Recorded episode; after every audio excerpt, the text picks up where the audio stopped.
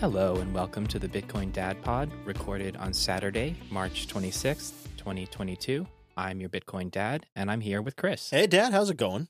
It's a lovely day, It is. and it's especially lovely because we have a huge announcement. The Bitcoin Dad has finally figured out how to use podcasting 2.0 technology. Oh, yeah? Nice. Congratulations. Our amazing audience has already started boosting us. Ah, So, for those who don't remember or found it confusing, what's going on here is that the Bitcoin network is kind of like central banks interacting with central banks. Slow, secure, final transactions, which is great for sending lots of money. But maybe you want to send a little money. And so, on top of Bitcoin is built the Lightning Network. layer two, if you will, which we talked a little bit last week, but is essentially a peer to peer channel system that allows people to send small amounts of Bitcoin or large amounts of Bitcoin above the Bitcoin network. And then the final ends of the transaction finalize on the blockchain. Lightning is kind of like Visa, except it's better than Visa because there's no chargebacks. And because Bitcoin is digital and can be divided almost infinitely, you can send one penny with a transaction. And Podcasting 2.0 allows you to send a little bit of money along with a message to the show or just money. Yeah, and you know, as somebody who's done this for 15 years, I find that the boost messages are some of the best messages because they're short and because there is a very small monetary cost. Someone thinks just a moment about the message before they send it, and they're generally coming from a very caring place because they're invested in the show. It's a perfect like, you know, mix of all of it. Messages, value, and of course, it gives the opportunity for the audience to have a little buy-in and support the show. And the economist in me agrees with all of that because when we attach monetary value to things, we think about them differently. This system is not possible to spam, really, because you have to spend money. So you tend to get nice little messages. And you know, it might seem at first to somebody who's really just new to Bitcoin, it might seem odd. Like, why would I send why would I send dad five dollars worth of Bitcoin when in twenty five years that might be worth two hundred dollars or something, right? I mean, these numbers are all just who knows. Could be worth nothing too. And you might think, why would I do that? Why would I want to why would I want to give something like that away when I could just sit on that and get rich? In reality, it's, you know, what, five dollars? How much is that really going to be worth? but it means that you can send a little bit of value into the podcast today that costs you a penny, costs you two bucks, costs you five bucks, whatever it might be. And as a production, the podcast can choose to either convert that to fiat today to cover, you know, podcast expenses, or the production could choose to sit on that for five years.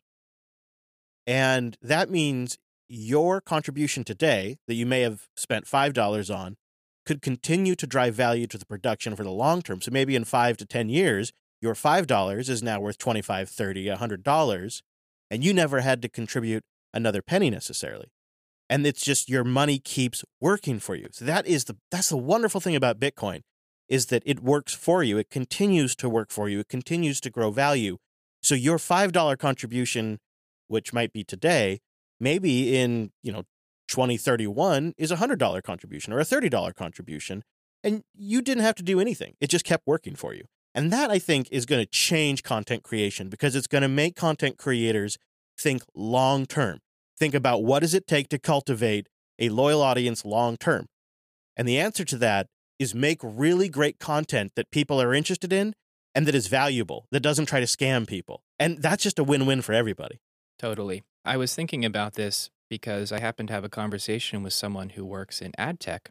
And I said to her, You know, I've never actually clicked on an online ad, and I use the internet a lot. So I don't think I'm weird, but I just feel like all this Google advertising is probably worthless because I've literally never used it. And I know other people who haven't as well. yeah, I don't even see them. You know, just being on the internet for as long as I have, I just tune it out. And the ads that I have clicked on have been ads on podcasts Thank you, sir. like Chris's, which are there's no automation, there's no technological magic to serve me that ad. There's just people like Chris thinking long and hard about what the audience would like to hear about. Yeah, use a thing, find a thing that's something the audience would respond well to, and then endorse that thing. And that's a slow process, right? So the overhead for the production is enormous. And it makes it actually a smaller list than you'd think of companies that you'd really want to work with. That's where value for value, I think, is extremely awesome. And the boosts are a way to give value and send a message. And also to learn how to use Bitcoin and Lightning. And at the end of the day, it only costs you five bucks. You can send Whatever you want. or eh, whatever. You can send 25 cents into the show and you can just buy 25 cents of Bitcoin that day. Clearly, the reasonable thing to do would be to send like $100,000, though. I mean, obviously, right? If someone boosts us $100,000, well, frankly, we won't be able to accept it because our Lightning channel isn't wide enough. But if someone wants to boost us $100,000, we could do that on chain and Yeah. we will keep Yeah. the podcast going for the next 50 years. Yeah, sure. Maybe what they should do first is they should invest it in a quote unquote savings account on Anchor, get that sweet 20% Hold on. APY wallet. Oh. Hold on. Hold on. We have to read the boost first oh, before oh, okay, okay. we start All right. poking at That the may DeFi be that may be a hint of what we're going to talk about in a bit. So we got an awesome boost four days ago from a, an anonymous listener who who mentioned that Blue Wallet works great with a remote node over Tor, and you can also use a Coldcard. That's a wallet we haven't talked about on our podcast before. I mean, it got like a brief mention, but not the airtime it deserves for how cool it is. I have a friend who uses Blue Wallet, so I'm going to check out Blue Wallet this week and report back and try to connect it to a Coldcard, and then I'll share that learning with you all. You might also play around with connecting that blue wallet to your Umbrel instance. There is a there's a pathway for that, so you can you can use your Umbrel node. Oh, that's great. And I'm actually receiving these boosts via the Helipad app produced by Dave Jones on the Umbrel node that Chris inspired me to spin up. And our next boost is actually from Dave Jones, who says, Love the show, guys. Any chance there will be chapters in the future? Well, well, Dave, you sent us 50 cents worth of Bitcoin. So I guess we'll have to make chapters forevermore. Yeah, that totally seems worth it. You see, Dave got in. He's an early investor in the show, so he gets a lot of value for that. right. And then our last boost is from Purple Bear via the Breeze app, who just says, Hey, Dad. Okay. Thanks, Purple Bear. Hey, hey, Purple Bear. hey, Purple Bear. I'm here too, but that's fine. I understand. People often send in boosts to my shows and they just say, hey, Chris. Maybe someone can give Chris a hey. Yeah. That would make him very happy. I mean, totally happy. You know what? Because then I could turn around and invest that in some uh, Luna, and then I could uh, get some sweet APY on Anchor, right? Right. So you could tell I'm teasing Dad today. I just feel feisty. we received some feedback that some listeners would like us to tell you what we're going to talk about and then talk about it and then tell you again what we talked about. More structure. So essentially, today we're going to discuss some news about DeFi because DeFi is in the news and interesting. I'm not saying it's legitimate, I'm just saying it's interesting.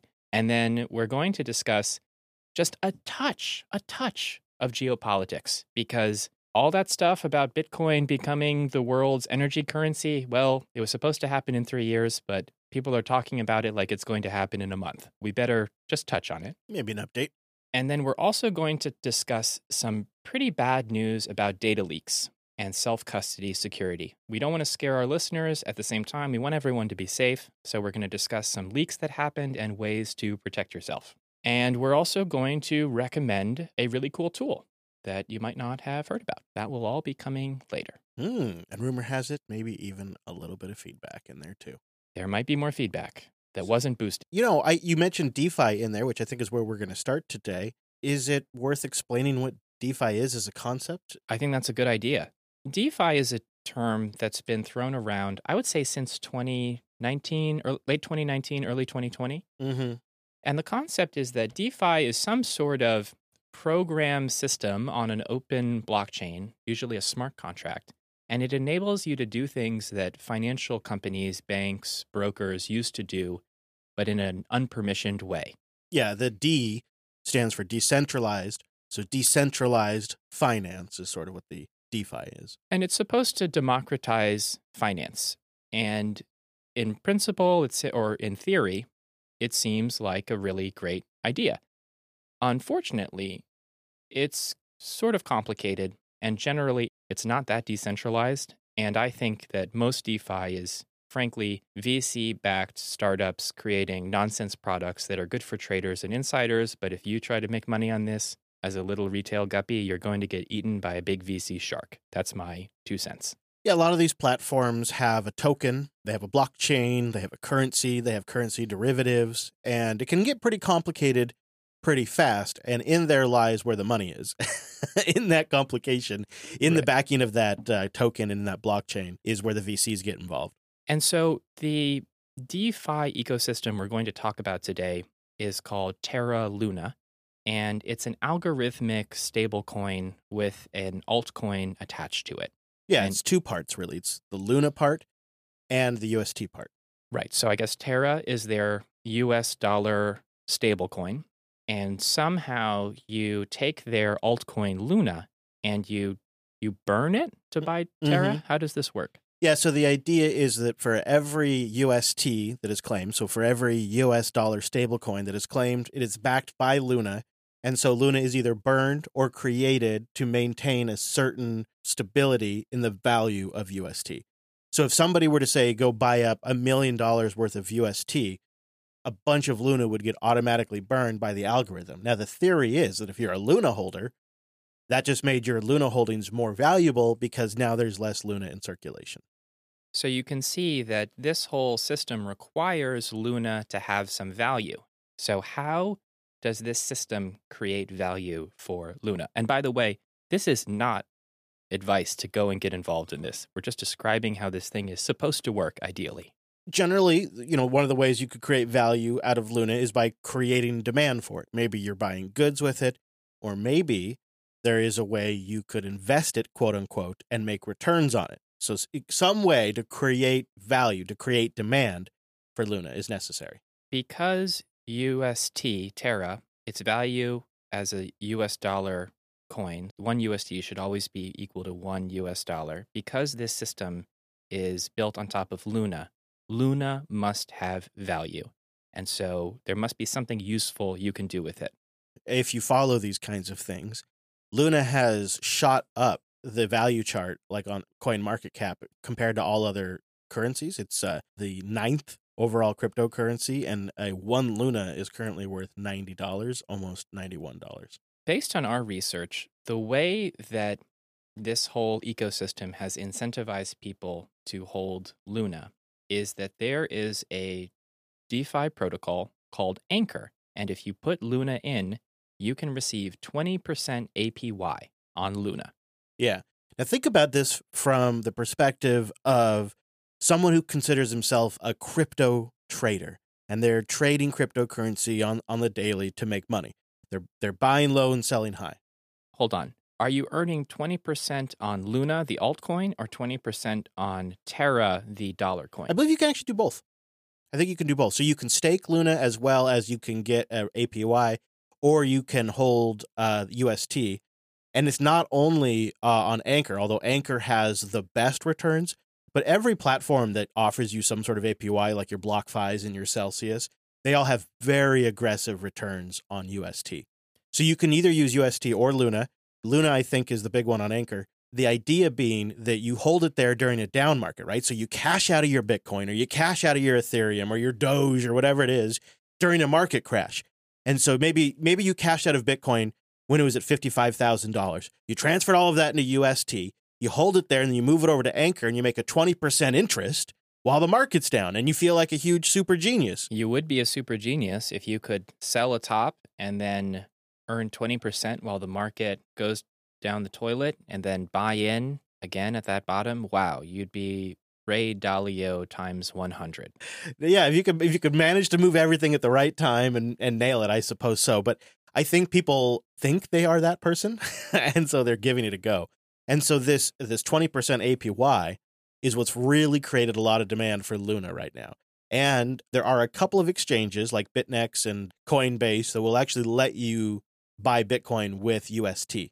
So you've got some demand on both sides, but for the most part, it's just people, I think, trying to make 20% APY. Obviously, this is too good to be true. So, what is the problem? And I will tell you that I think the problem is that if the price of Luna collapses, then Terra, the US dollar stablecoin, destabilizes and is not worth one to one with the US dollar. Basically, the Anchor protocol can offer these very high APYs because it's being subsidized. So some investor is pouring money into this pool to encourage people to use Luna, which is clearly not sustainable. Yeah, they've uh, even kind of said publicly this is their strategy is to essentially use Anchor as a way to drive demand for the ecosystem. So they see it as strategically valuable to subsidize Anchor for a while to try to convince people to go all in with I suppose the hope being that by the by the time Anchor dries up, the network effect is such that people just switch over from Tether or uh, USDC and just start using UST. And I would say that this is a terrible strategy because if we look through the short history of DeFi, the way that DeFi protocols work is that they initially offer a high APY, everyone piles in, it's not sustainable, they suppress yields, and then they all leave and go to the next protocol that promises high APYs, and the first one collapses. So there's never been a DeFi protocol that sort of created brand loyalty. Yeah, I suppose the problem they're always going to face is that it's very low friction for users to switch between them. So it doesn't take, you know, going into a bank and talking to a teller to transfer it to a new account. You just sit down at an exchange or a swap and swap into the new one. And you can do this from your cell phone, on your couch, or at your laptop, wherever you're sitting. So it's pretty low friction. And let's be honest, most of the people, most of the money, so there are probably many participants, but I would say the majority of the money in these protocols, this is this is professional money. This is not people like you and me trading a little bit on the weekend. These are hedge funds who are in here to get yield and they have the money to contact the developers and understand very intimately how this system works in a way that it's not very easy for us to do. Yeah. The hope by some in the community is that this could be the chosen stablecoin UST by the community. Like I think there's some that really recognize for at least a couple of decades we're going to need some sort of transitionary stablecoin. This should be it because it's essentially decentralized. Now, some of the creators have claimed, I don't know if this is true, but they have claimed that they could essentially blow away their structure and the algorithm could continue to function and that Luna could continue to be burned and created to back UST infinitely.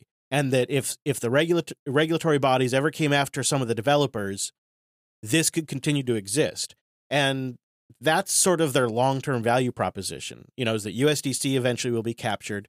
Tether is captured already by the by by the state. This is the one stable coin that can't be captured. And I would respond and say that this is very inspiring and completely unrealistic because even if your algorithmic system, which controls this exchange between Terra and Luna, is functioning, you cannot control the number of US dollars in the world. That is controlled by the US Treasury, the US Congress, the US Federal Reserve, and the way that these dollars interact with the banking system to create more dollars. Even if this system works perfectly, the thing you're pegging it to is not stable. So it's inherently unstable. This uncertainty and these questions that you're raising are probably why the project has recently committed to buying nearly a billion dollars worth of Bitcoin to act as some kind of reserve currency. Right. And if we think about this logically, if the value proposition of your stablecoin is that it is algorithmically backed, and then you go ahead and you buy a billion dollars of Bitcoin, basically means that you just said you do not trust the algorithmic backing of your stablecoin. Yeah, I mean that's how I interpret it. Their response to that is we're doing this just to give people peace of mind because so many of you doubt this is possible. So now for the naysayers, we've also backed it with Bitcoin. Wow. Can we elect this this person president because they just spent a billion dollars for my peace of mind? What a charitable person. yeah, yeah, sure. Charitable, charitable is exactly their primary motive.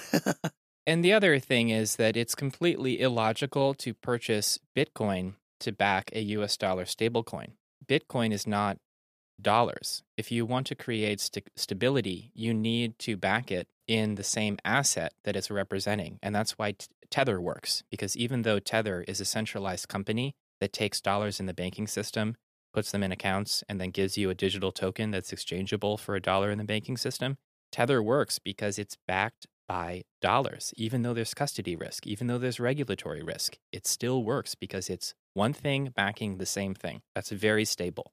So, do you think that UST and something like this could be good enough for the crypto ecosystem that just needs to move funds around and keep it pegged to a certain specific value without any fluctuation?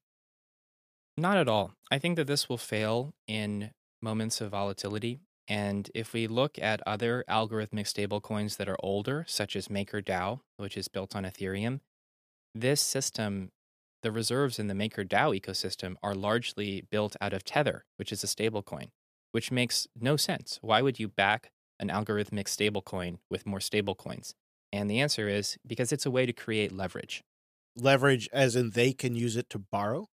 Right. So if I take $100 of Tether, which is this centralized custodial US dollar stablecoin, but still pretty much works, and I put it into the MakerDAO contract, then I can maybe borrow maybe more than $100 of MakerDAO or DAI, I think is their, their Yeah. dollar coin. Yep. And then I can go and speculate with this. So all of these systems are enabling speculation, and speculation is volatile. And so getting involved in these systems means exposing yourself to volatility. So I I completely agree with everything you just said, except haven't we just gone through a period of extreme volatility since November? And DAI and UST have held. They've maintained, I mean, with, you know, some peaks and valleys here and there where they got down to maybe 98 cents for a few minutes. They've mostly held their peg to the one to the, 1 US dollar. So, isn't that sort of a test by fire? I think that broad financial markets have been trending downwards, but not in a particularly volatile fashion. But right now, we have the world completely tearing itself apart around this whole issue of Russian energy. There seems to be a lot of stress in energy markets, and this likely will move to financial markets. And so I, I see volatility across the system in the future in a way that will make the past year look relatively stable. I see. So that will be the real test of how these things hold up in some real volatile times. Which that's sort of a uh, chilling, chilling thought when I when you say that the, what we've seen so far has been stability. Also, fundamentally, there's unknown counterparty risk inside these DeFi ecosystems because this Terra Luna organization is buying Bitcoin and they are an organized group. Their names are known. What if they get regulated? What if they get hit with a subpoena or a letter and they have to do something? No one knows how they can affect this ecosystem because it's highly complicated and very hard to audit. Know, and that's not to say that uh, it won't continue to see a big influx of money and uh, user adoption. Like that doesn't these these fundamentals.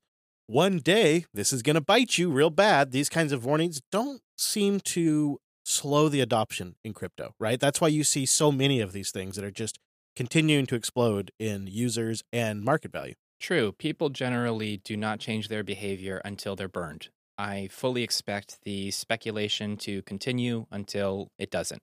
And whatever causes that, that's hard to predict. But and we have the, our next subject is what could cause that. So this is our touch of geopolitics.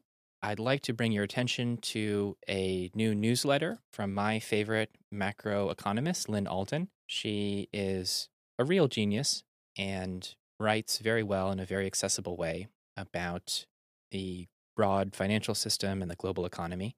yeah, this is great. And you can see that she's had a couple articles, one titled What is Money Anyway? I would say that when Lyn Alden writes a writes a article about what is money, you that's a red flag. You want to be preparing for volatility if she's questioning the monetary system itself. And this latest one looks like it takes a big look at the impact on Russian commodities, the energy market. Yeah, and I also concur. Anything I've ever seen written by Lyn or anything I've listened to, because she's been on some podcasts too, has been really good stuff. Really makes you think kind of stuff. Lyn is echoing a lot of things that we've been talking about about the end of the Bretton Woods 2 system and the end of the petrodollar. She's in that camp as well. She sees that the international dollar standard has essentially broken and is now trans transfiguring. Is that a Harry Potter term? Transmorphing? Transmogrifying, that's a Star Trek term. Transmogrifying is Star Trek? Mm-hmm. I thought that was a Harry Potter spell. Maybe, but I mean, they had the transmogrifier in the 1960s Star Trek, so I feel like Star Trek got it first. I thought it was the transporter. Oh, they have a transporter too. Yeah. What does the transmogrifier do? Uh, that is key to a lot of the fundamental Federation technology. So if a mimic like race were happen to come across a piece of technology that had the transmogrifier in it, they could use that to unlock a lot of the secrets of the Federation technology and mimic many key things like the tricorder and the phaser and the communicator. Wait, this is the Gangster World episode. you isn't got it? it? Yes, nicely done. yes. That that was peak Star Trek for me. That was a good. That was a fun episode. Get a piece of the action. And then they kind of did that again in the next generation with the episode where they all end up in like a casino or a hotel built by aliens Mm-hmm. based on a romance novel On or a something. book. Yep. Yep. Yep. Good times. Early. Early TNG was a lot of recycled TOS episodes. And what's so weird about Star Trek, which I think is kind of echoed in the new movies, is that the Federation is a totalitarian state. It's wild. Like I realized that later on as an adult because I didn't quite catch that as a kid, or maybe they just weren't. It wasn't quite like that as a kid. It was more utopian. That's changed. But then, yeah, the new movies are so brutal. You have Khan, and Khan works for the Federation as sort of like a black ops operative, and then he overthrows the Federation. And They're running like assassins uh, on Klingons and just yeah, I know. Uh, they are the Empire. it's wild. You find yourself sympathizing with the Romulans. Never thought that would happen. There's a Star Trek series out there now where some some group becomes the rebels that fight against the Federation. That's going to be the next streaming one. Watch. Was this the new series with the older captain? Picard? There was this Picard series. Yeah, it's going. No, no, not really. They could have gone that route, but they didn't. The Picard series, I had trouble with that. I kind of felt like, goodness, this is like hanging out with my grandfather. It is Not in the best way. I mean, I love I loved my grandpa, so but sometimes I feel like we should just let grandpa rest. Right. My grandpa had a lot of great qualities. Solving interstellar political crises, probably not one of them. One man stands alone in the galaxy. I would have nominated my grandmother for that job.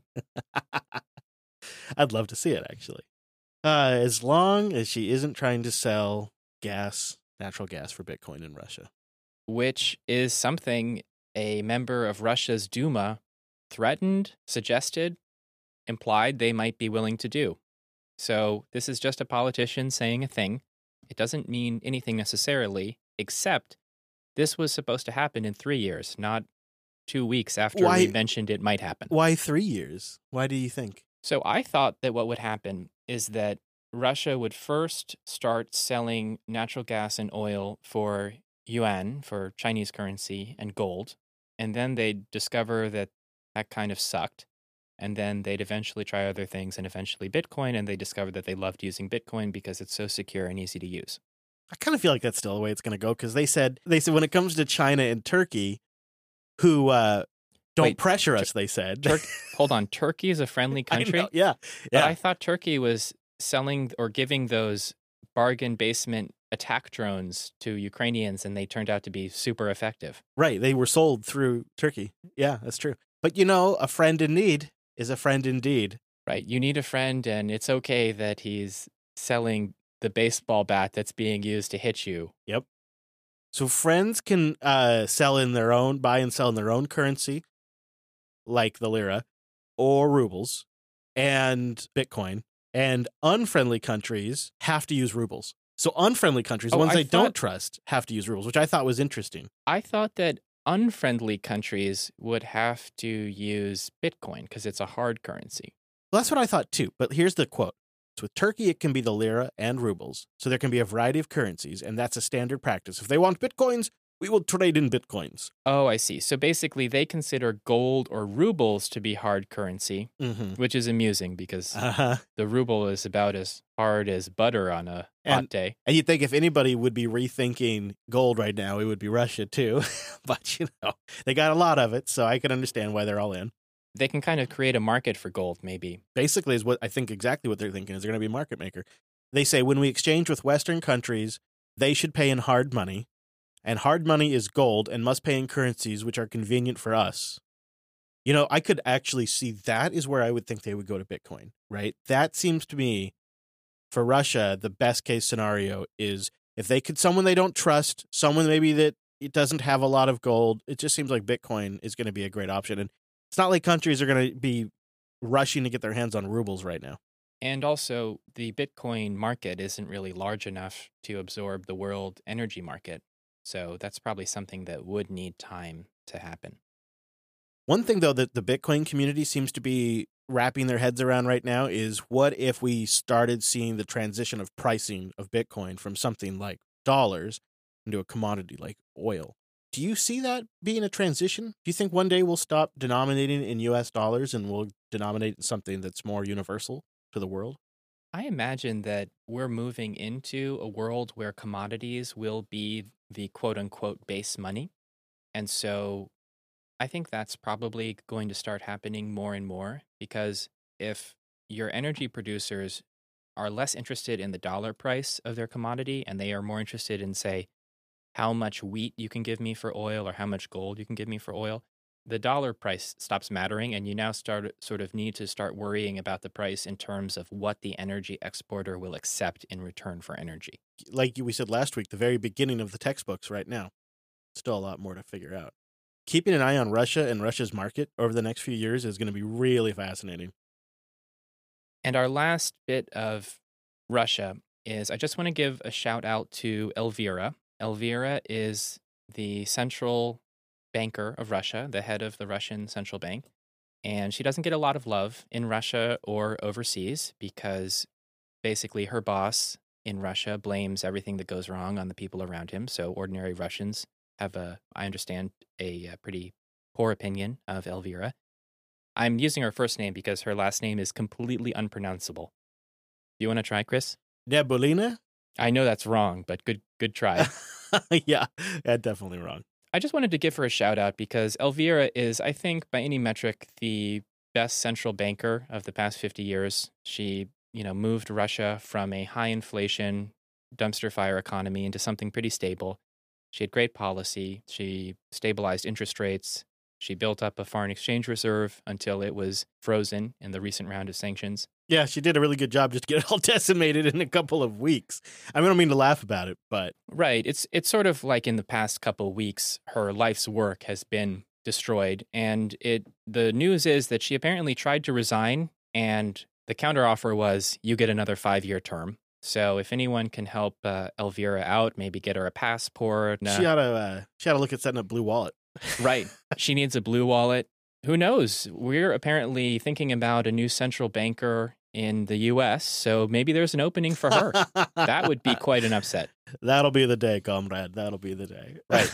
As we've said, what what kills Bitcoin is good policy. So, Elvira, she might be the dollar's last hope. and I don't think they're going to embrace that. So, I think Bitcoin's going to be a okay. And while Bitcoin may be a okay, Bitcoin users who have carelessly handed out their personal information to Bitcoin companies may not be okay. Mm, man, this is tricky. I have been burned by this. So HubSpot's one of those behind the scenes kind of companies, aren't they? So the broader story is that a lot of companies use a technology called CRM, customer relationship management. And I don't quite understand this, but I think it's basically when you get those annoying emails that you never respond to or open, these come from CRM companies that are working on behalf of some client. Yeah, they got to maintain the relationship, right? They got to manage it. They are the customer relationship management team. And you can just run a software stack in your company, or you could totally outsource to a company like HubSpot. I think we could say that Bitcoin companies outsourcing user data is just a terrible idea because HubSpot has been hacked, and apparently 30 Bitcoin companies, including I want to say Unchained Capital. Yes. Yep. Were affected. Unchained has had other data breaches. I think. Yeah, which is such a, a shame because I like them as a company and I like the security precautions they're taking, but then these ancillary things around them keep screwing up and it it keeps it keeps me skeptical. And the one one of the things that I appreciate about Unchained, and I would like to see them successful because I'd like to see more companies embrace this, is Unchained is big in multi-sig wallets. So you can use Unchained for loans, you can use Unchained for family savings, and they build the entire thing around multi-sig so they don't have to take full custody of your coins to do it. And not not enough places offer that. I'm gonna we're gonna talk about Unchained because even though they lost customer data, they're doing this in a I think responsible way in the sense that when they take customer funds, they put it into a multi-sig. So they have one key, then a third party like a lawyer has one key, and then the customer has one key. Something like that. Yeah, it's an arbiter basically that has the third key. And this makes it a little harder for Unchained to just steal all your money or lose it because their systems got hacked. At worst, maybe they can lose one key. However, the real issue here is that companies holding customer data is a bad idea. It's fundamentally insecure. And I have a link here to a, another podcast. Are we allowed to recommend other podcasts? I mean, maybe we could make like a one-time exception, never to be broken ever again. okay, well, we're really giving away the milk today. yeah. So there's a podcast called Darknet Diaries. They It's- should send us a boost.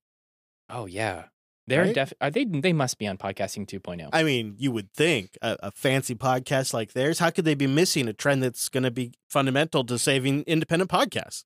Good point, Chris. I'm going to try to boost Darknet Diaries to let them know. I'm sure it must work. I mean, I haven't checked, but I could only imagine. Darknet Diaries is like This American Life, but about hacking. Uh-huh, yeah, that's a good way to put it. And they had a episode recently in which a young person who got into hacking via Rob Roblox, Roblox, Oh, yeah. Roblox, Roblox, yeah. and essentially just started doing terrible things to people to steal their personal information so they could sell it on darknet marketplaces and make tiny amounts of money. Yeah, it's a, it's a horrible dystopia. And the company Roblox behind it is basically doing nothing at scale to stop this.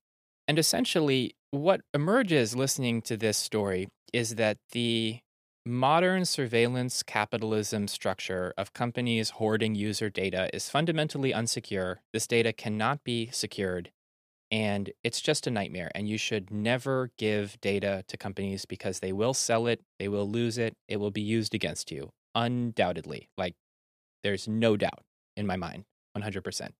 Personal data given to companies will never help you in the long term.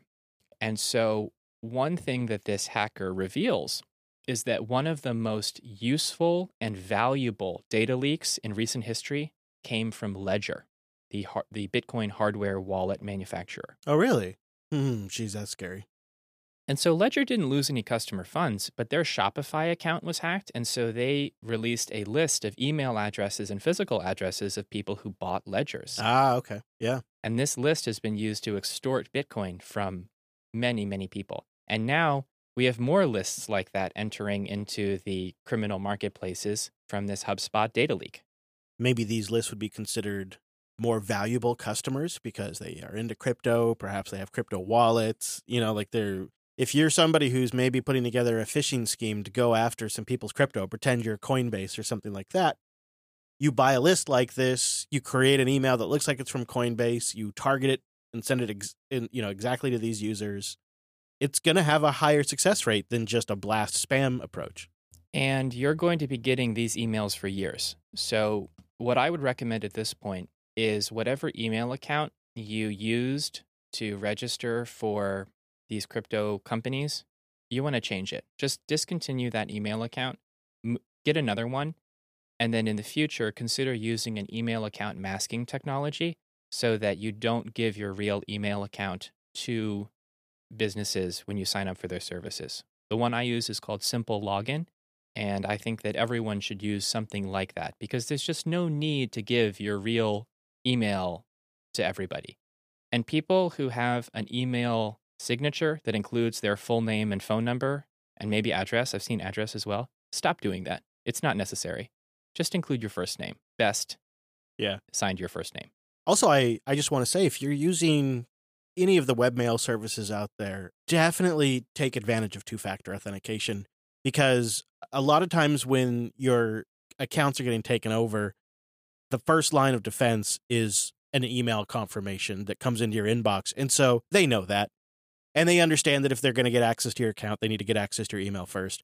So, two factor authentication, along with a unique password that you only use on your mail account, you don't use anywhere else, and maybe you rotate once a year, just that alone can save you so much trouble uh, in the long term. Right. There's going to be a recommendation for a password manager as well. I use KeePass XC. but I've been wanting to use Bitwarden. I think you're big on Bit- Bitwarden. Yeah, I like Bitwarden a lot because it's got a good service you can pay for that I trust their implementation. They've got open source bits so you can audit, and they also allow you to self host. And there's a couple of really nice self hosting options, including one now built into Umbrel in the App Store that you can just add. Oh, I didn't know that. But what's what's interesting about Bitwarden is even though it's a company that is doing something for you, the way that they design the system is they cannot see anything about your password database other than how many entries you have in it, which maybe that seems too personal. For me, that seems like an okay trade off to have a company implement something very securely for you. Yeah. And I like that they offer uh, a service that you can pay into a base rate and then they'll they'll handle all of the syncing across your phone, your desktop, your web browser. And they don't they don't have like they don't have the encryption key on their server. So you're safe that way. And if you ever had a reason to move off and self-host it, there's a very slick process to just export the database from their hosted service and import it to the self-hosted one. And I you know, just even having that escape hatch gives me a little bit of peace of mind. And I'm just going to hint a future episode. There is a privacy podcast host who I'm a big fan of, who I've been talking with. And I think we can do an episode which will basically be a practical kind of first steps to privacy guide that will hopefully be useful to our users. And, you know, you can you can break it down. It's privacy is a journey, so you can learn the first steps. That sounds like a great idea. All right. What about some Coinbase news? Coinbase, the evil empire. You uh you start out the hero and then you live long enough to see yourself become the villain. Isn't that the uh, old Batman adage? I think Coinbase has always been a bit villainous. They're generally on the wrong side of every fight in Bitcoin. They supported the SegWit 2x hard fork, which was an attempt by companies like Coinbase to exert more power over the protocol, and it probably would have broken Bitcoin had it been implemented. But luckily, it was written so poorly that it would have killed itself after one or two blocks. And in the end, it wasn't even implemented because they discovered that the way Bitcoin provides security is through its decentralization. And so attempts to centralize it tend to fail because the decentralized node operators say, no, thank you. I think they also brought a lot of market legitimacy to scam coins and alts that were just simply raw pump and dumps that Coinbase just decided, hey, you know what? Let's get a little piece of that action. And so they brought a bunch of currencies onto their exchange uh, that were basically Ethereum based currencies, uh, currencies, and um, they've made a ton of money from that. Uh, and I, I feel like they kind of misled consumers by leveraging their their brand recognition. Right. This is how Coinbase makes money. They have Bitcoin on the front page, and then they put some worthless altcoin right next to it, and people click and buy the altcoin because they're like, "Oh, it's so cheap. I could make like one day it might be worth the same amount as Bitcoin, and so I'll buy that, and I'll be richer than Jeff Bezos." Yeah, and I think ultimately, and this is this criticism is true for all exchanges, is what I have observed over the years is that the deal is constantly changing. Um, so for example, on Coinbase last week, if I wanted to, I could transfer $35,000 into my Coinbase account in a day.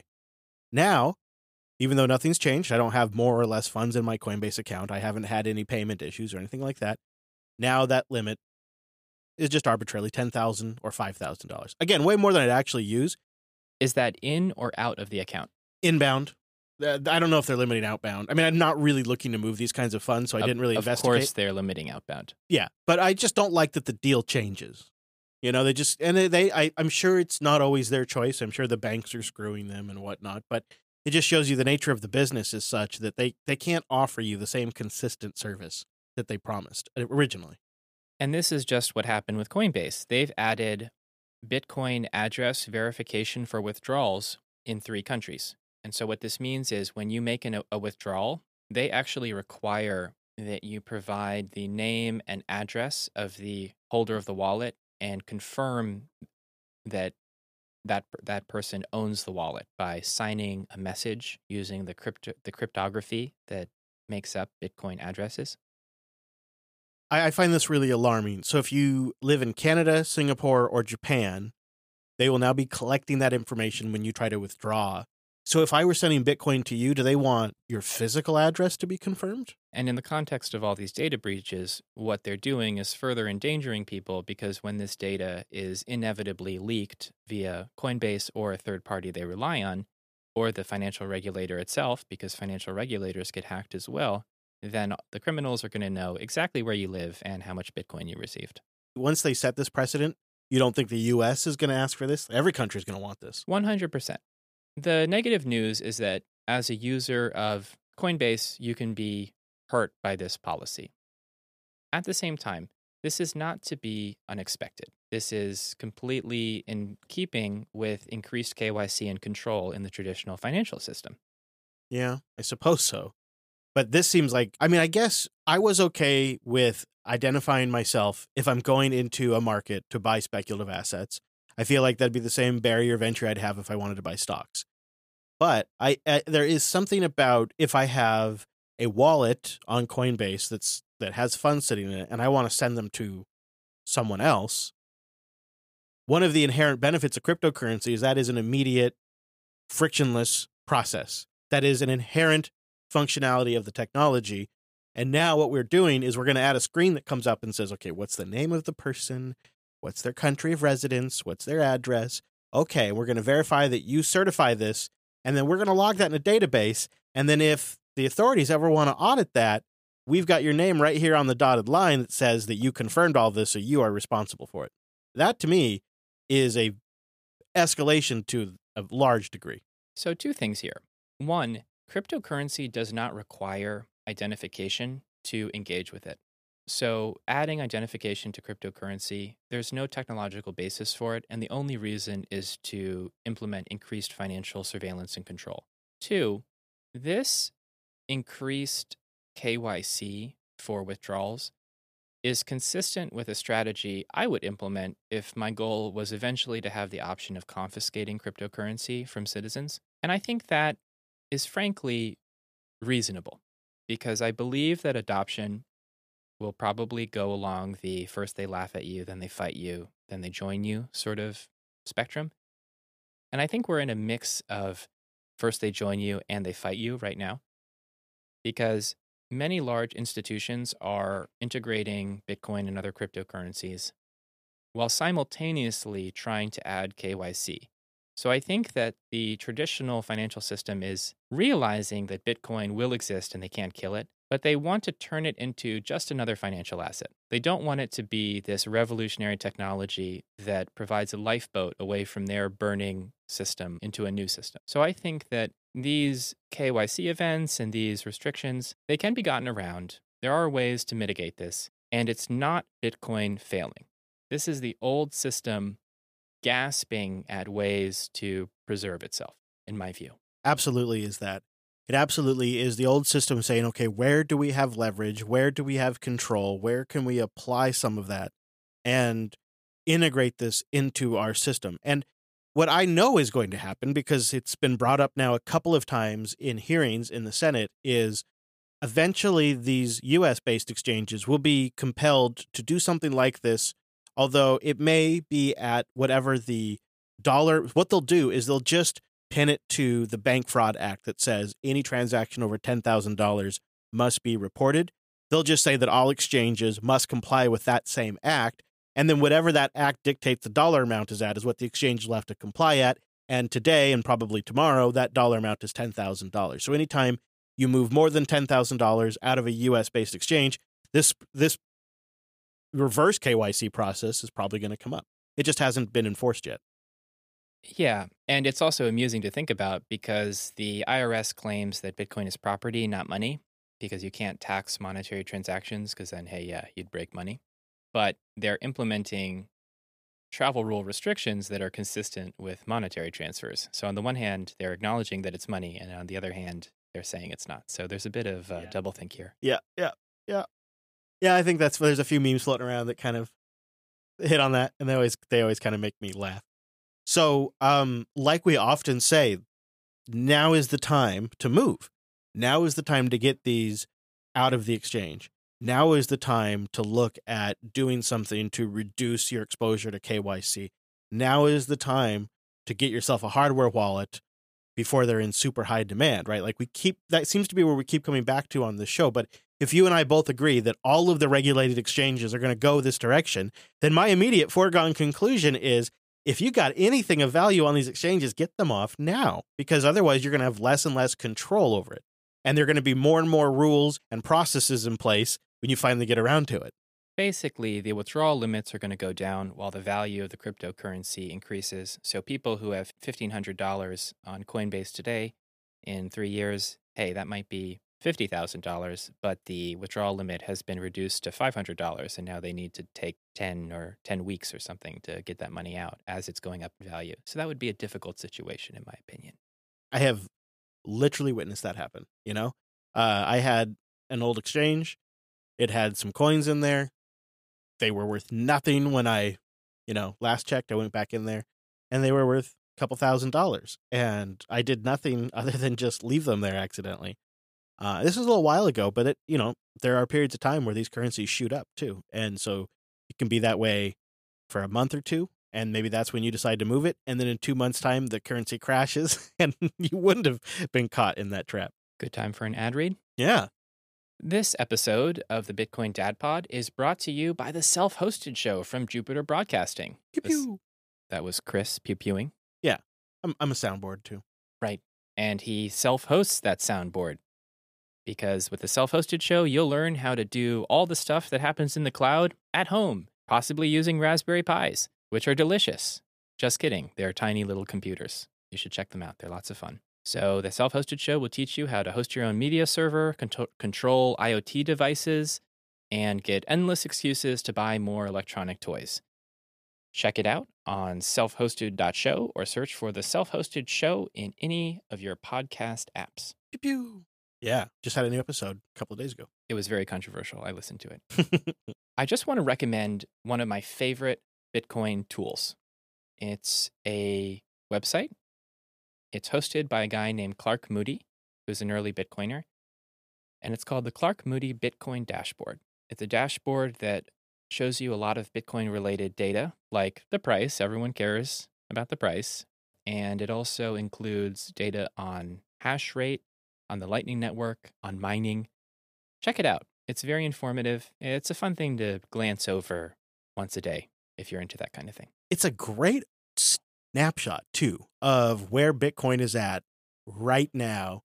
Um, and they've got all kinds of interesting stats in here, including future supply stats, node stats, mining stats, difficulty stats, in just a really straightforward presentation.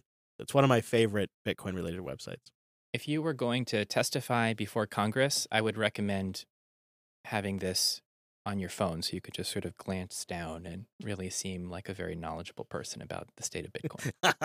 That's why I keep it on my watch. it's, a, it's a huge watch Chris has. It's like an iPad attached Yeah. to his wrist. I basically just strapped a tablet. Uh, it catches on things all day long, but I got to keep an eye on that price. He also trips a lot. How you know what? How about a little feedback? What do you say? We had a listener write in and they were interested in stories of lost Bitcoin. Oh. Basically, this is a listener who's getting into Bitcoin and has heard that everyone loses Bitcoin. And this this person doesn't want to lose Bitcoin.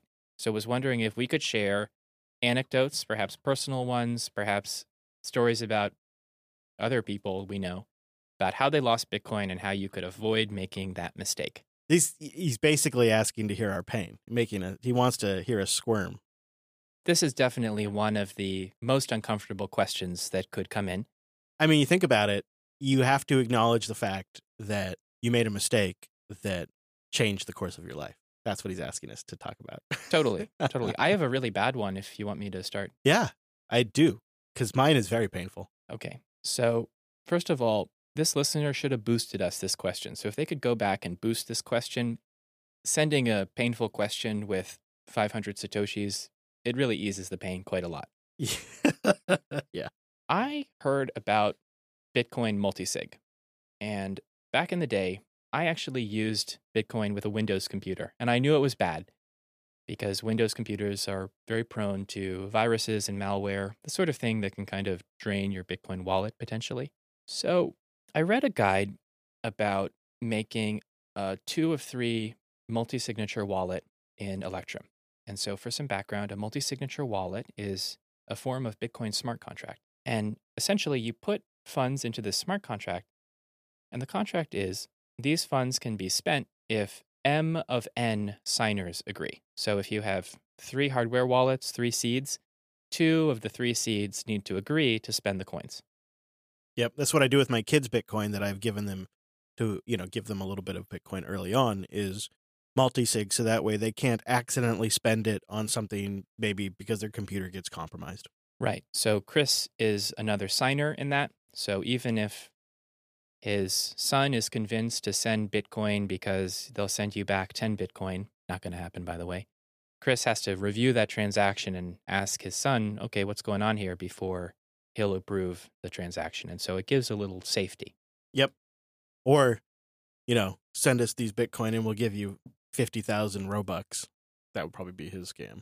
Essentially, Bitcoin multisig has improved a lot, but it hadn't when I tried to do this. So I created three separate seeds. So three separate seed phrases, three separate private keys, and then I combined them in in Electrum. And I tested this with a little Bitcoin. I sent a little Bitcoin in, I sent a little Bitcoin out, and I thought, okay. So then I sent in a lot of Bitcoin, and it was fine. You know, uh, you know, I I just had the wallet on my computer, but then something happened. That computer, um, the hard drive died. What what are the chances? But I wasn't worried because I thought, okay, I've got the three seeds. I can just recreate this wallet. okay. But here's the problem I built the wallet in Electrum. And Electrum is an older Bitcoin wallet. It's got a lot of rough edges. You can chop your own head off using Electrum if you don't document everything and are very careful. And Electrum used some weird derivation path. And I've been looking for those Bitcoin for years now. You know, sometimes when I build up some optimism, I give it a go, try to recombine the seed, and I don't know where the problem is. Like, did I write down the seed wrong, one of the seeds wrong? Because if I got one word in the seed wrong, it's a whole different wallet. So I made a mistake somewhere in there. And there's a lot of places that the mistake could be. And basically, those Bitcoin are never coming back. Everyone who has Bitcoin today, you're welcome. I donated some purchasing power to the rest of you by destroying those coins.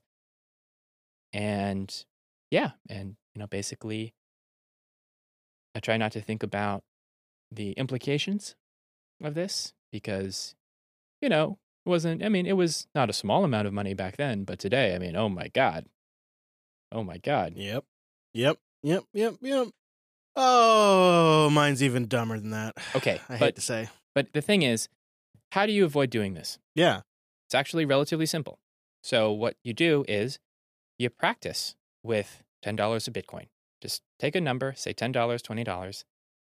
When you have a new wallet, you create the wallet. You send $10 in. You received it, good. Now send $5 out. You received it in, in your old wallet, good. Now you got $5 in that wallet. Delete the wallet file. Just delete it. Or, I mean, it maybe if you want to be less reckless, try to recreate the wallet file on another computer. If you can relate, uh, recreate that wallet file and you can see the $5 and the, the transactions, good. You did it right. It's that simple. And you can do that for a single SIG, for a multi SIG. It's about testing. You want to test it and you want to like kind of write down what you're doing as you're doing it. If things pop up on the screen, a derivation path, you'll learn what that is eventually. You know, write that down too, just to be safe. Small amounts because you can send small bits of sats. It doesn't need to be large amounts of Bitcoin. And that's where I went wrong as well. That's the fundamental flaw that I made. So to go back in time, nearly 12 years, uh, I was originally, I could mine Bitcoin on the CPU of an old MacBook. That's how low the hash rate was, right? And so having Bitcoin was a solved problem because I could basically create Bitcoin when I needed it within a few days. And so um, there was probably a point in time when I had probably over 120 Bitcoin. Obviously, I don't have that now. So, uh, but I also back then we were really adamant about spending the Bitcoin. So if I mined some Bitcoin, I would spend the Bitcoin to buy GPU hardware and stuff like that. But I was at the same time covering the development of Bitcoin on my TechSnap podcast back then in the Bitcoin Blaster segment. And we had somebody write in and ask, what? You, you, you look skeptical. Bitcoin Blaster? Catchy name. I like it. yeah.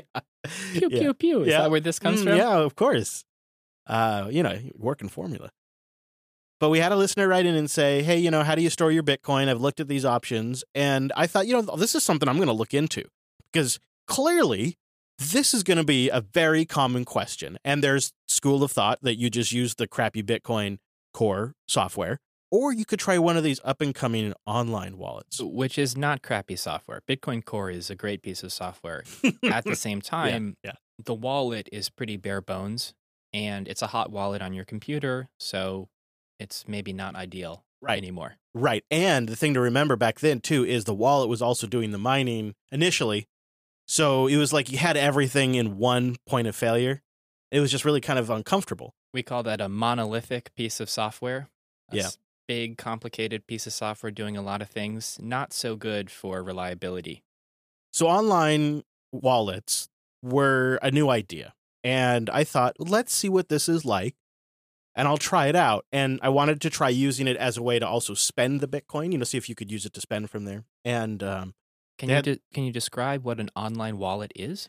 So they were essentially positioning themselves as a web Bitcoin bank account. Uh, you'd have a savings account and a checking account, and you could have the checking account linked to a web browser extension, and then you could go to like Newegg, and you could buy a graphics card using their wallet system. Right? It would connect it all the pieces for you. So it was fully custodial. You sent Bitcoin Yes. to someone else and then they let you spend it via their interface. Right.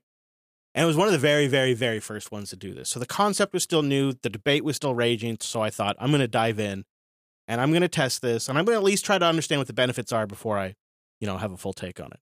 And so for about two weeks, I put my Bitcoin, not all of my Bitcoin, but I put put about 70 Bitcoin on this wallet. Wow. And within the second week, right before I finished the review, the wallet was hacked. All of the wallets were hacked, and 60 of my 70 Bitcoin were stolen, which today would be $2.6 million, which uh, in November, during the peak of Bitcoin, would have been $4.1 million. And so I try not to think about that. I can see you haven't been thinking about it. um, but it is, you know, it sticks with me. Like I was just trying this thing for two weeks, and that happened to be when it got hacked, and it really drove home why, uh, you know, you, I'm really not comfortable with these custodial services that actually keep the Bitcoin because the way it worked out, from my understanding, from my vague recollection, was they just basically pooled all the Bitcoin together like it was their own Bitcoin. They just all had it in one wallet and behind the scenes, and that one wallet was basically taken. Because you can't see what a company is doing behind the scenes. And Mount Gox was another famous Bitcoin exchange that got hacked. I also lost some Bitcoin in the Mount Gox thing. I got some of it back on that one. I know a lot of people who lost Bitcoin in Mount, Mount Gox, and essentially, we learn by touching the stove. So Chris and I learned two things. One, if you're going self custody, which you should, you need to test it. You need to be slow and careful. Ask your friends, ask your Bitcoin dad. We can help you with this. But just don't go custodial because, you know, in the past, the, the threat from custodial was being hacked. And the hacking, which whether it's the company hacking itself and stealing the coins or an external attacker, that risk remains and will always remain.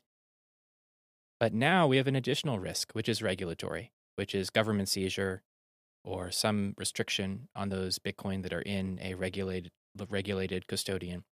You want to go self custody, but you want to do it very carefully.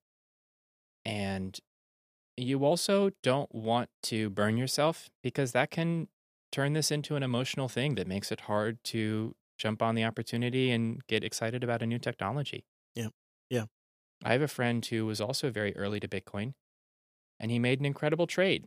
He put $5,000 into Bitcoin in 2013, turned it into $15,000, cashed out. Mm, yeah. Yeah, but what would that be worth today? Yeah, it's tough. I mean, that's that's your own private jet territory. yeah, that's a. It's hard. It's uh, investing's hard, but yeah, I, I think the the core message to take away is test a wallet, test send before you tr- before you move your coins out of an exchange. Do a, do a small test transaction to your wallet. Make sure it arrives, gets confirmed. Make sure you got all the addresses right. Also, a lot of these exchanges offer whitelist services where you can address book your custodial wallet, the one that you have sovereign control over. You can address book that in the exchange and then tell the exchange to only allow transfers to the whitelisted addresses. And that's a layer of security you can also add. But the nice thing there is, assuming your address doesn't ever change or you don't generate a new one, then it's just a drop down. In the like Coinbase will do this or FTX will do this. So you're just selecting your destination in a drop down. You're not entering in the address every time fresh. There's some trade offs there, Yeah. but I think that's reasonable if you're using a custodial exchange. If you're moving off an exchange and they, for example, sometimes will limit the amount you can send at a time, it's nice to not mess that part up and use a whitelist. But everybody, you have to rate, you have to really weigh all that kind of stuff. It's sort of situational. the thing is, we're telling everyone don't trade, don't try to be a genius. Of course, people are going to try and do that. So, what I would say is another thing is that if you're going to sell assets, I would recommend, and I, I, I worry that this veers into financial advice. I don't mean it that way. I just mean that if you think about buying and selling things, why do you always have to sell everything? Like, why click sell all when you're buying and selling stocks? Like, maybe just sell 90% if you're going to sell and hold on to the rest because who knows what will happen to it. So, I think that one bit of general advice around buying and selling assets is I don't think it ever makes sense to have a zero position in anything you once held a position in. Maybe you reduce your position a lot, but you don't sell it all. That seems very primitive in terms of thinking about Yeah, you- finance. You're not hedging. You got to hedge a little bit. Sure. You don't know what's going to happen. If you once believed in this thing, maybe there's still some value there. Yeah. I don't know. I mean, like thought. my my opinion on it, and it is just opinion, but my opinion is just simply, even if you're kind of skeptical on Bitcoin, wouldn't it make sense to have a small position just in case? If you're 100% against and Chris and the Bitcoin dad are 100% for, then maybe your correct allocation is what, 30%? Maybe, maybe it's five, ten percent. Maybe it's. I mean, if if you're listening to us, it's probably more like eighty percent. But no. if you're listening to us, you're probably already into Bitcoin. So, do we have time for a Bitcoin FUD or Bitcoin hmm. fundamental Bitcoin question? Oh yeah, lay it on me. Okay. What do you got? Here's a question that comes up a lot. You have someone who's never bought Bitcoin, never never really they've heard about it, but they're sort of skeptical and they say, "How can Bitcoin have value without something backing it?" I, yeah, I just heard Jerome Powell say that in a testimony. He said, you know, cryptocurrencies aren't backed by anything. That's really interesting that Jerome would say that. What exactly does he think the US dollar is backed by? His good word. Is that worth 40 trillion dollars? I I'm not sure. I don't think it is. No. Cuz Jerome seems to be a bit of a flip-flopper, so yeah, he does. Yeah. maybe he should talk to Elvira. I've definitely heard this before. Like, uh, Bitcoin's a bubble; it's going to pop eventually. This is sort of the Schiff argument. You know, it, it's inevitably going to crash down simply because there's nothing behind it, nothing backing it. And this is Schiff who says that the amazing thing about gold is that he's got these gold cufflinks and he's going to jump into like a, a cryo capsule and wake up in 400 years.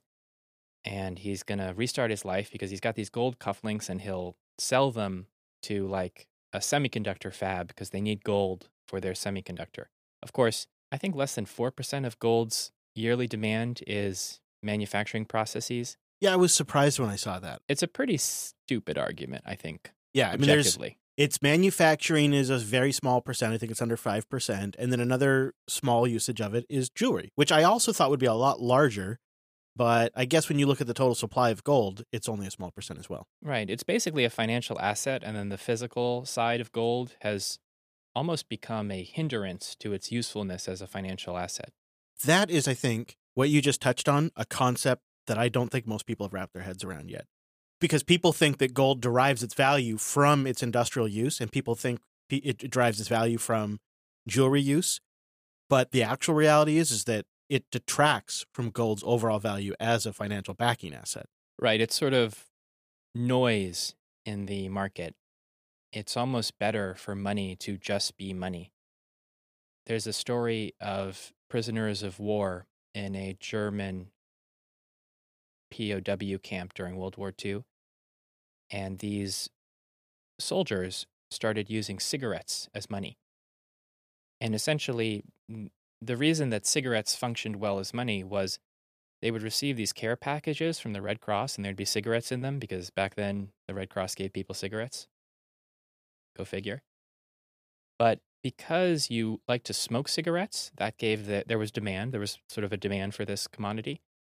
And there was enough of them for the cigarettes to be sort of a useful monetary good because you could pay trade a pack of cigarettes for maybe changing your work duty or something or one cigarette for some candy or a, a bit of a snack or something. But then this marketplace fell apart because the care packages stopped and they smoked all the cigarettes. Or, or maybe there were too many cigarettes at one point.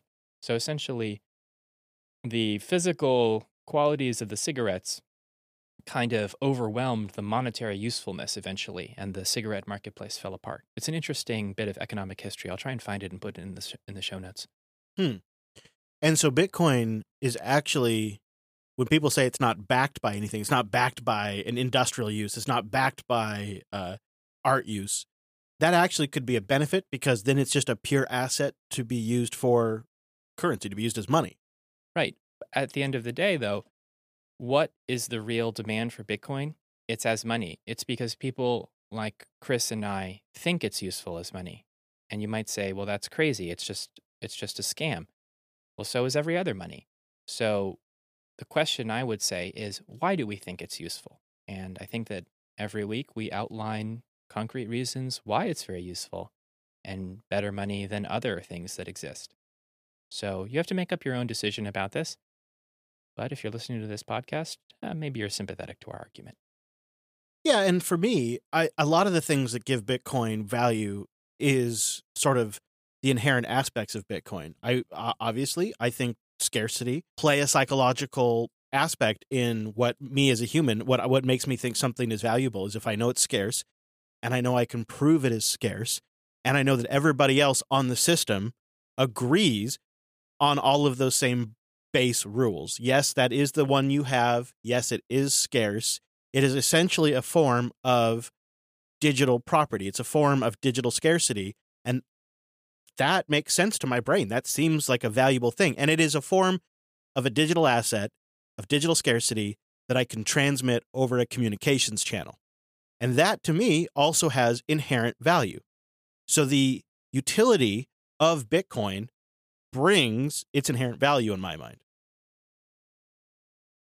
I think I agree with all of that.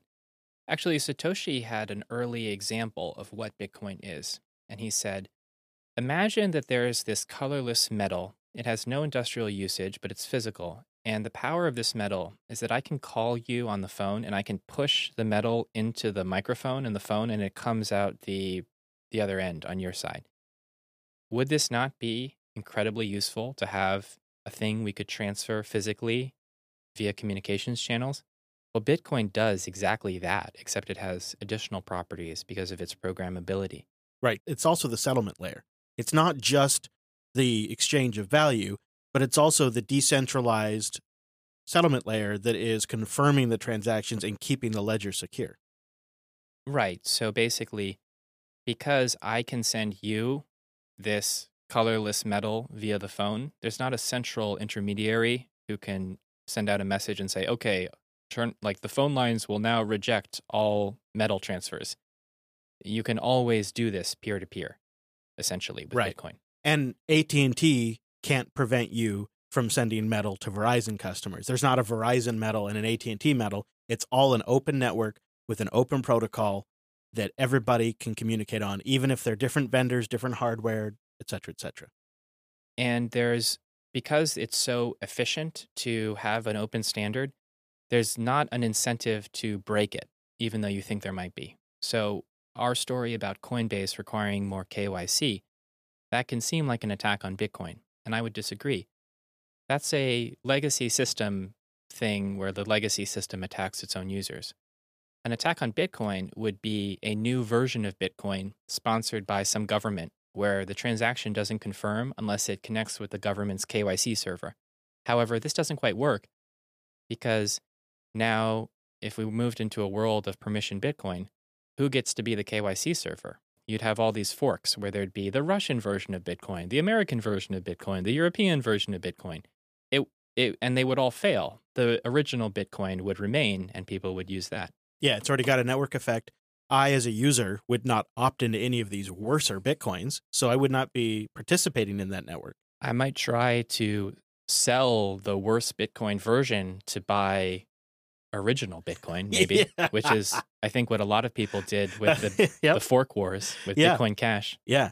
I mean, that's so the the fact that the Bitcoin protocol has remained, that the node network is so decentralized, and that it is the settlement layer, these all provide utility and value that is inherent to Bitcoin. And then ultimately it all accumulates in the fact that we have agreed that this is a scarce item that we can send to each other and we can verify that you've sent it and we can verify that you have received it. That inherent utility is valuable and it is an inherent problem that was created with the internet. The moment we all got online and we all started communicating and exchanging money, we created this problem. We need something that is currency for the internet age. That's And- like cash. Yeah. It's like gold or cash. And we thought for a while until Bitcoin that we had solved that with credit cards. But then we discovered that actually your credit card company doesn't want you to send money if it's not for an approved purpose. And you can't send money across national borders, which doesn't work with the internet because the internet is inherently nas- uh, international.